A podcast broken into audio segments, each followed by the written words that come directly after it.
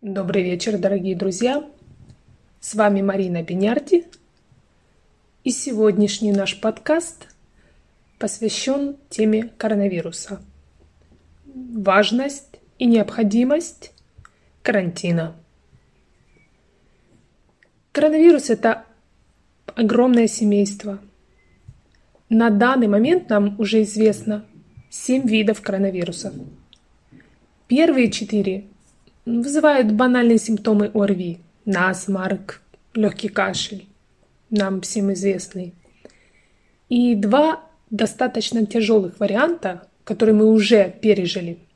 MERS, Middle East Respiratory Syndrome, известный нам как коронавирус ближневосточного респираторного синдрома, и SARS, Severe Acute Respiratory Syndrome, атипичная пневмония – Пока что эта эпидемия, которую мы сейчас переживаем, имеет самый высокий процент смертности.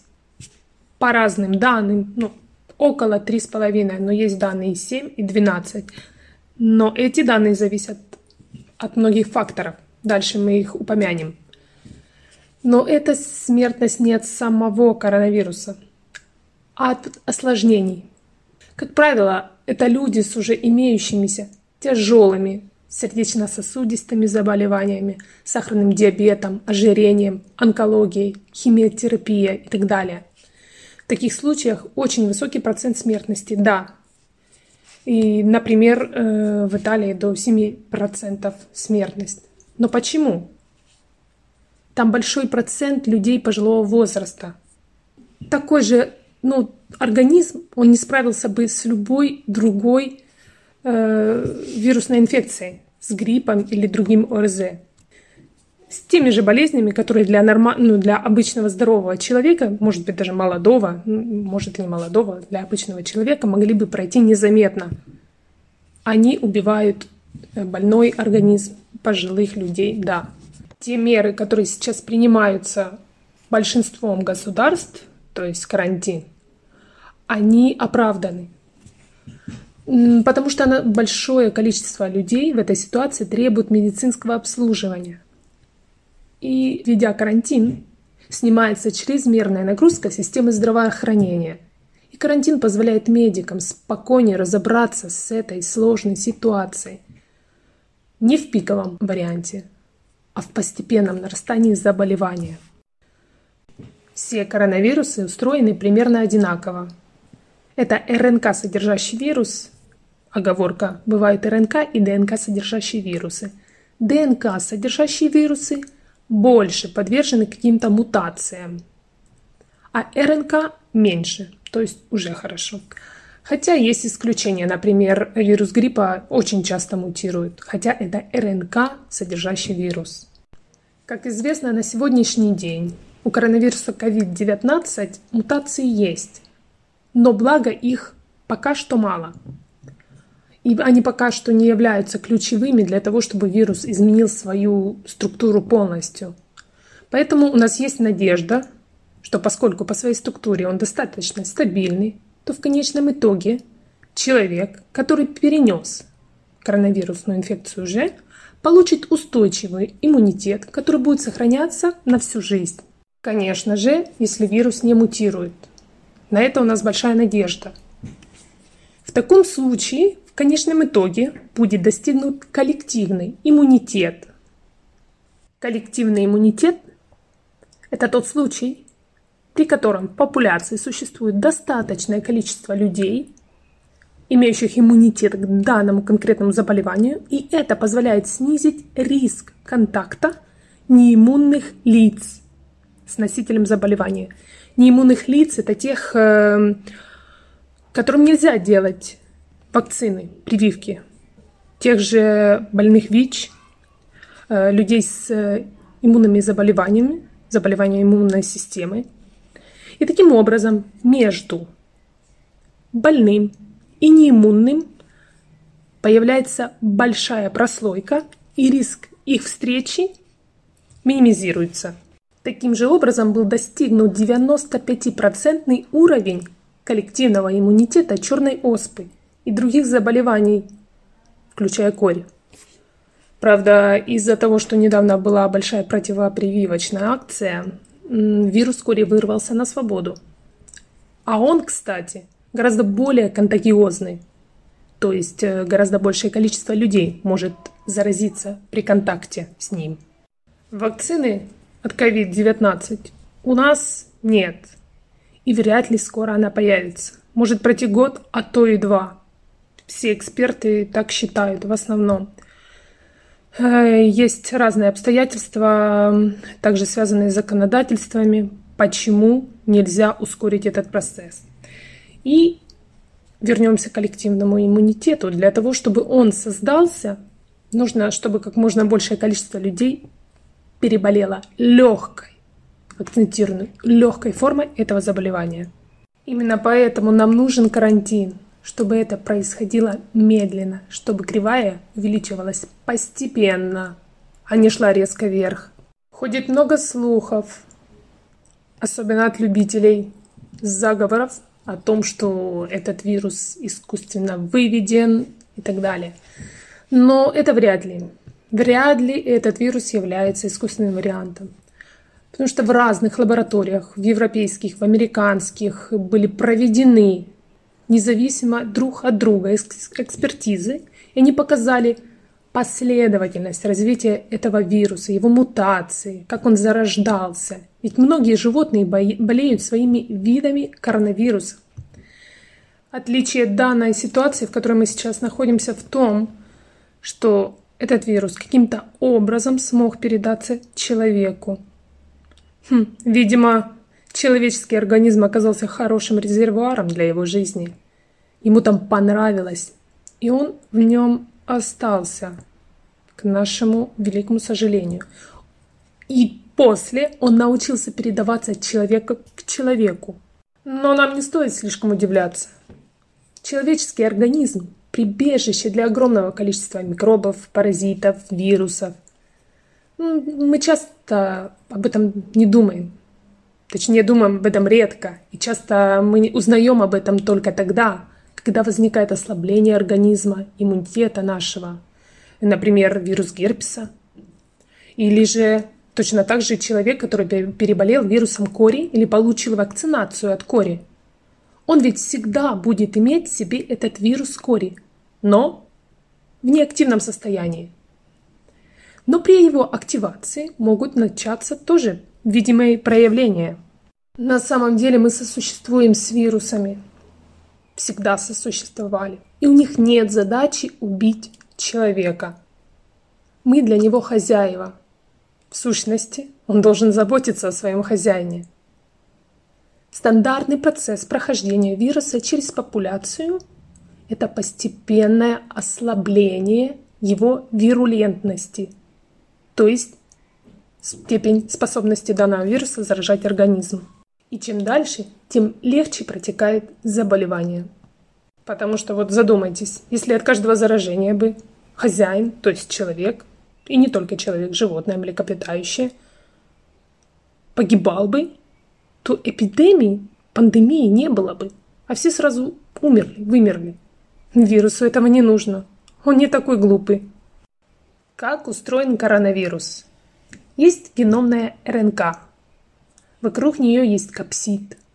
Это различные белки, в том числе белки распознавания рецепторов клетки мишени. Но это нам не важно.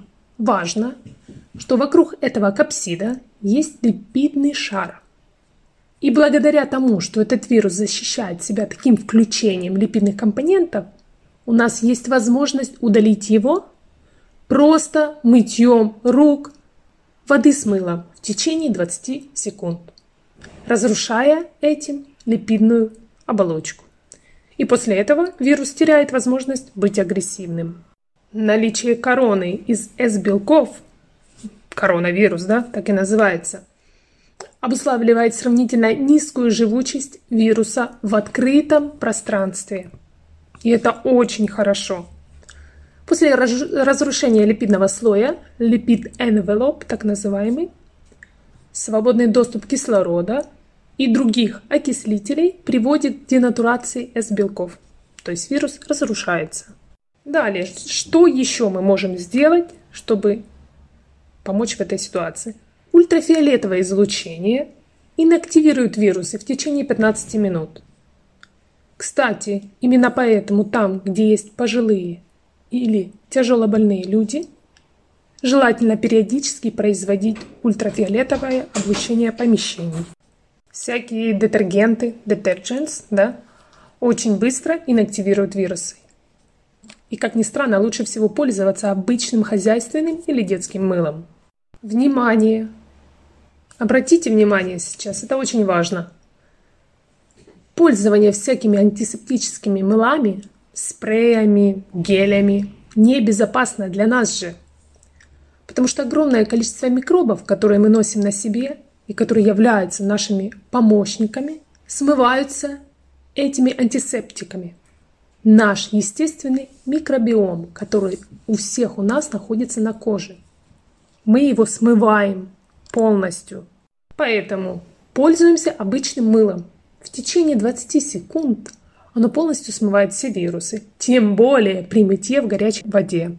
Что еще нужно знать? Во внешней среде вирусы погибают за примерно 16 часов при 33 градусах и за 10 минут при 56 градусах. То есть термическая обработка полностью его убивает, если вдруг он был на каких-то продуктах. Но все равно мы должны понимать, что когда мы совершаем все эти процедуры по смыванию, устранению вируса, да, мы стираем одежду, снимаем себя, моем руки и так далее, мы все равно не можем обеспечить на 100% достоверность того, что на нас ничего не, не попадет. Но это не столь важно. Важно то, чтобы убрать как можно большее количество этого вируса. Этим самым мы помогаем нашему иммунитету справиться минимизировав количество вируса. В таком случае иммунитету будет гораздо проще с ним справиться, и может быть мы даже переболеем или уже переболели, даже не заметив этого. Представьте это себе на примере полицейского. Полицейскому ведь проще справиться с одним преступником, чем с целой бандой преступников. Когда вирус попадает в наш организм, против него начинает работать наш противовирусный иммунитет. Он делится на две части – Первая часть – это группа клеток врожденного иммунитета «натуральные киллеры». Назовем их пограничники, да, которые с пулеметами стоят на страже наших границ. Это первая линия обороны. И все, что вот чужеродное попадает в наш организм, попадает под их обстрел. Если вируса мало, они могут с ним справиться практически сразу. Это то, о чем мы только что говорили, что нужно минимизировать количество этого вируса – Вторая группа – это наш приобретенный иммунитет обученные солдаты. То есть, когда мы переболевали за свою жизнь какими-то заболеваниями, вирусами, у нас наш приобретенный иммунитет взращивал войска специальные, да, чтобы в будущем знали, как бороться с этим противником. Кстати, забегу немного вперед. И на ту, и на другую группу иммунитета у нас есть способы воздействия. Это я говорю сейчас об укреплении иммунитета. Но сегодня речь не об этом, поэтому оставим это на потом. Человечество неоднородно по своему иммунному ответу. Что это значит? Кто-то заболеет и даже не заметит этот вирус. У кого-то будет реакция среднеактивной, а у некоторых может быть даже чрезмерно активная. Активируются и обостряются аллергические и аутоиммунные заболевания.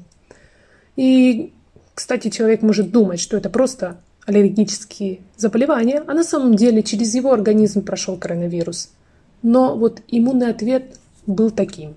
Кто входит в группу риска заболевания коронавируса? Это дети в возрасте до 5 лет, ну, чаще всего даже младше двух. Э, в принципе, дети болеют, но реже, в минимальном количестве, потому что у детей до 12 лет в минимальном количестве находятся клетки, рецепторы к этому заболеванию. ACE2, это так называется, клетки-рецепторы. Далее пациенты учреждений длительного ухода, да, так называемые дома престарелых. Ну, по всем, я думаю, всем нам понятным причинам. Дети, а также взрослые с хроническими заболеваниями дыхательных путей, сердечно-сосудистой системы, эндокринной, сахарный диабет, ожирение, пациенты с иммунодефицитами, алкоголики, беременные, лица в возрасте старше 65 лет и, опять же, отдельным пунктом лица с повышенной массой тела. Ну, в, этом, в таких случаях много различных патологий. Еще в особой группе риска находятся курильщики. Как это не печально. И это не для того, чтобы сказать, что ай-яй-яй, вот курить вредно, да. Я, кстати, тоже в свое время курила. 13 лет назад бросила. 12, 13, да, уже почти 13. Просто у некурящих гораздо меньше экспрессия рецепторов, вот этих рецепторах ACE2 в легких. Они находятся в разных вообще частях тела, рецепторы к этой болезни, но самое больше их в рецептор, этих рецепторов в легких. У курильщиков этих рецепторов намного больше. И, конечно же, вирусу в этом случае намного легче зацепиться – у курящих эти рецепторы в большом количестве уже появляются в полости рта. Но не только у курящих, но у них намного больше, чем у некурящих. И именно по этим причинам курильщики находятся в особо опасном положении, да, и болезнь у них протекает также намного тяжелее. В чем отличие коронавируса от других инфекций? Это его длительный инкубационный период – Хотя, с другой стороны, может быть, это и хорошо, потому что за это время организм как-то пытается справиться с вирусом, ведь он его распознает как чужеродный объект. И если передаст другому уже этот вирус, то, может быть, он уже будет ослаблен. Еще совсем вскользь хочу обратить внимание на то, что меры предосторожности от заражения гриппа и заражения COVID-19 практически одни и те же. Прикрывайте нос и рот салфетками, когда кашляете, когда чихаете. Выбрасывайте использованные салфетки немедленно. Мойте руки регулярно с мылом, да? Если есть симптомы заболевания, не приближайся к другим людям ближе, чем на метр. Обращайся к врачу, если только есть симптомы. Также оставайся дома, не ходи на работу, в школу, да, то есть не заражай других, избегай объятий, поцелуев, рукопожатий при встрече. Не трогай слизистые глаза, нос и рот немытыми руками точно такие же меры, как и при ковид. Поэтому, как и при других респираторных заболеваниях, вирусных инфекциях, мы говорим и вспоминаем про наш драгоценный иммунитет. Есть достаточно много проверенной, достоверной, хорошей информации на эту тему. Оставьте ваши комментарии под постом, в котором вы прочитали про этот подкаст. Что вы хотите услышать? Хотите ли Важно ли вам знать, как укрепить свой иммунитет, что будет работать, с чем нужно быть осторожным. И еще хочу упомянуть о стрессе. Потому что стресс очень сильно влияет на возможность организма сопротивляться инфекциям. И в данный момент это очень важный пункт. На все это есть биохимические, гормональные, эндокринные причины. Это сейчас не важно останавливаться на этом, но Одна из них – это выброс гормона стресса кортизола, и он влияет на возможность наших же иммунных клеток отвечать на любое вторжение. Поэтому очень важно искать позитивные эмоции. Смотрите позитивные фильмы, комедии, передачи. Танцуйте, играйте с детьми, играйте в настольные игры. Пойте, в конце концов. И вместе мы это преодолеем. Я очень надеюсь, что этот подкаст был вам полезен. Имя пользователя в Instagram – MyNutritionist. Будьте здоровы и до новых встреч! Ваша Марина Бенярди.